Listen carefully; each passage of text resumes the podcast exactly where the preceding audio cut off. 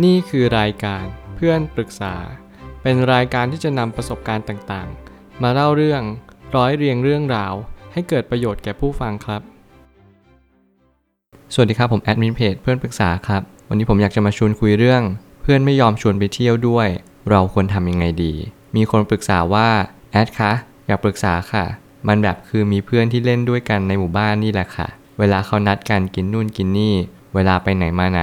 เขาก็ไม่ค่อยชวนหนูอะค่ะ แล้วบางครั้งก็ทำเหมือนเราไม่มีตัวตนเลยค่ะ หนูคิดว่าเขาขี้เกียจมาส่งหนูหรือเปล่า แต่ว่าบางครั้งหนูก็ยังไปส่งเขาเลยนะ ซึ่งคำปรึกษานี้มันทำให้สะท้อน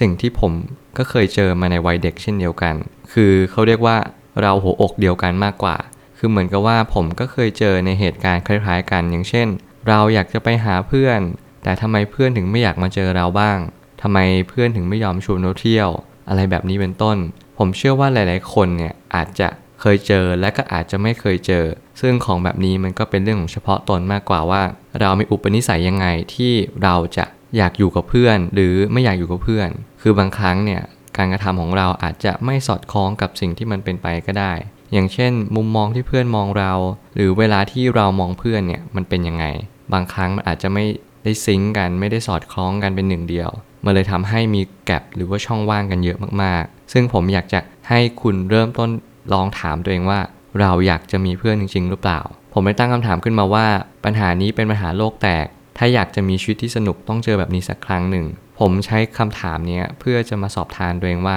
เออ มันก็โชคดีนะ ที่เราได้เจอเหตุการณ์ที่ทำให้เราได้รู้จักคุณค่าของคำว่าเพื่อน คือผมเชื่อว่าหลาย ๆ คนที่อาจจะไม่เคยเจอเพื่อนแบ่ง พื่อนความบาดหรือเพื่อนไม่สนใจ อาจจะไม่เข้าใจความว่าเออเราต้องอยู่คนเดียวบ้างก็ได้นะ ในการที่เราฝึกอยู่คนเดียวเนี่ยมันสำคัญมากๆ อย่างผมผมได้อยู่คนเดียว ผมก็เลยได้เล่นเกม ก็เลยได้อ่านหนังสือ และก็รู้จักอะไรต่างๆ มากมาย เพราะว่าเริ่มต้นจากการที่เราไม่ค่อยมีเพื่อน แล้วมันก็เป็นสิ่งที่สำคัญมากๆ ถ้าเรามีเพื่อนเยอะแน่นอนเราไม่สามารถที่จะไปจัดแจงอะไรได้เลยในชีวิต เพราะว่าเวลาทั้งหมดเราก็จะอยู่แต่กับเพื่อนนี่ไง แต่การที่เราไม่ค่อยมีเพื่อน มันก็เลยเป็นคำตอบว่า เราก็จะให้เวลากับตัวเองมากที่สุดมากเท่าที่ทำได้ และนี่มันคือความเป็นจริงอย่างยิ่ง เพื่อนไม่ชอบก็ล้วนแต่มีเหตุผลร้อยแปดแต่อย่างน้อยเราก็รู้ว่า เราอาจจะมีสิ่งที่ต้องปรับปรุงอยู่ อันนี้คือเป็นสิ่งที่สอบทานตัวเองมันลึกซึ้งกว่าเดิมว่าบางครั้งเนี่ยเราอาจจะต้องปรับปรุงเข้าในการเข้าหาเพื่อน ในการที่จะอยู่ร่วมกับเพื่อนจ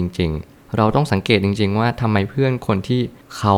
เหมือนมีแสงในตัวเองดีกว่า ผมเปรียบเทียบอย่างนั้น ประมาณว่าใครเนี่ยก็ต้องตามไอ้คนนี้ มันจะต้องมีเฮดคนหนึ่งหรือไม่จำเป็นต้องเป็นเฮดก็ได้ แต่มีใครสักคนหนึ่งเนี่ยที่เรารู้สึกว่าเออไอคนเนี้ยมันเพื่อนมักจะตาม เพื่อนมักจะฟังมัน แล้วก็เพื่อนมักจะติดมันเสมอ มันจะเป็นความรู้สึกว่าเออเราต้องอยู่ใกล้ๆมัน นี่ก็เป็นสิ่งที่สำคัญเหมือนกันที่เราจะต้องฝึกแล้วก็โอนอ่อนตาม เพราะว่าเราสังเกตเป็นว่า ไอ้นี่มันมีเพื่อน ถ้าเราอยากมีเพื่อนเราต้องเกาะไอ้นี่เอาไว้ แล้วผมก็คิดว่าอันนี้มันไม่ใช่เป็นการที่เราจะไป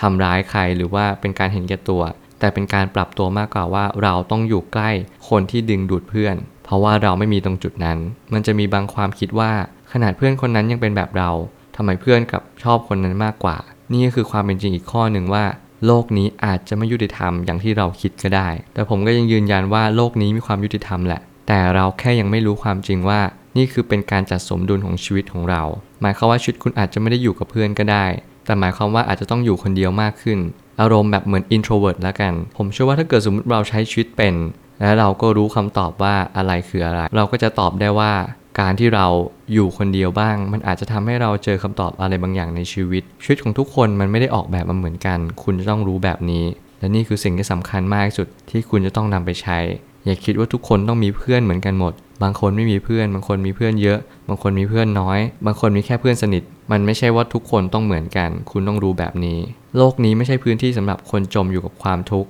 จงเร่งหาคำตอบว่าเพราะเหตุใดเพื่อนจึงไม่ชอบเรา ผมอยากให้ทุกคนเน้นย้ำตัวเองและก็สอบทานตัวเองว่า เพราะอะไรที่เพื่อนไม่ชอบเรา ถ้าเรารู้คำตอบเราก็หยุดที่จะตามหาคำตอบได้แล้วว่า เพื่อนไม่ชอบเราเพราะอะไร ถ้าเกิดสมมุติว่าเหตุผลก็คือ พื่อนเขาไม่ชอบเรา เพราะเราเป็นแบบนี้ เราก็ต้องยอมรับมันว่าเราเป็นแบบนี้แหละ เราไม่สามารถเปลี่ยนได้จริง ๆ แต่ถ้าเพื่อนไม่ชอบพฤติกรรมเรา เราก็ต้องพิจารณาจริงว่าเราสามารถเปลี่ยนพฤติกรรมเราได้ไหม เพราะว่าพฤติกรรมบางอย่างของเรา มันอาจจะทำให้เพื่อนโกรธ อาจจะทำให้เพื่อนน้อยใจหรือว่าเสียใจ หลาย ๆ ครั้งเนี่ยคุณจะต้องเรียนรู้ที่จะปรับตัว พฤติกรรมต่างๆ ของคุณเอง เพื่อให้คุณเข้ากับเพื่อนได้จริง ๆ แต่อย่างที่ผมบอกตั้งแต่แรกก็คือถ้าเพื่อนไม่ชอบคุณ คุณก็ไม่จำเป็นต้องไปทำอะไร เพราะว่านั่นคือสิ่งที่คุณเป็นจริง ๆ มันคืออัตลักษณ์ของคุณ คุณจะไปเปลี่ยนยังไงล่ะ มันเปลี่ยนไม่ได้ เพราะว่าเพื่อนจะต้องเปิดใจรับคุณเข้ามามากกว่าที่คุณต้องไปเปลี่ยนแปลงตัวเองในสิ่งที่คุณเป็นเพื่อเพื่อนมันไม่จำเป็น สุดท้ายนี้การที่เพื่อนไม่ชอบเรา บางครั้งมันอาจจะไม่ใช่อยู่ที่เราก็เป็นได้ ถ้าเราสอบทานตัวเองดีแล้ว เพราะอาจจะอยู่ที่เพื่อนด้วย ผมจะอธิบายในมุมนี้เสมอว่า ทุกเรื่องราวในชีวิตมันไม่ได้สรุปเป็นด้านเดียวหรือมุมเดียว มันมีหลากหลายมุม อย่างผมเคยอ่านหนังสือเจอก็คือ ขนาดเหรียญยังมี 2 มุม แล้วบางทีเรายังต้องมองขอบเหรียญเลย แปลว่านี่คือมี 3 มุมแหละเราอาจจะลืมไปหรือเปล่าว่าเราควรจะมองขอบเหรียญบ้าง ในการที่เราใช้ชีวิต หรือว่าอะไรก็แล้วแต่มันไม่ใช่แค่เรื่องเพื่อนเท่านั้น เรื่องความรักเรื่องการเรียนเรื่องอนาคตในชีวิต และเรื่องที่สำคัญที่สุดก็คือเรื่องความสุข คุณจะต้องมองมันมองให้ออกว่าชีวิตนี้กำลังบอกอะไรคุณ และคุณก็นำไปใช้ซะ ผมเชื่อว่าทุกปัญหาย่อมมีทางออกเสมอ ขอบคุณครับ รวมถึงคุณสามารถแชร์ประสบการณ์ ผ่านทาง Facebook Twitter และ YouTube และอย่าลืมติด Hashtag เพื่อนปรึกษาหรือ f r ร e n d Talk ด้วยนะครับ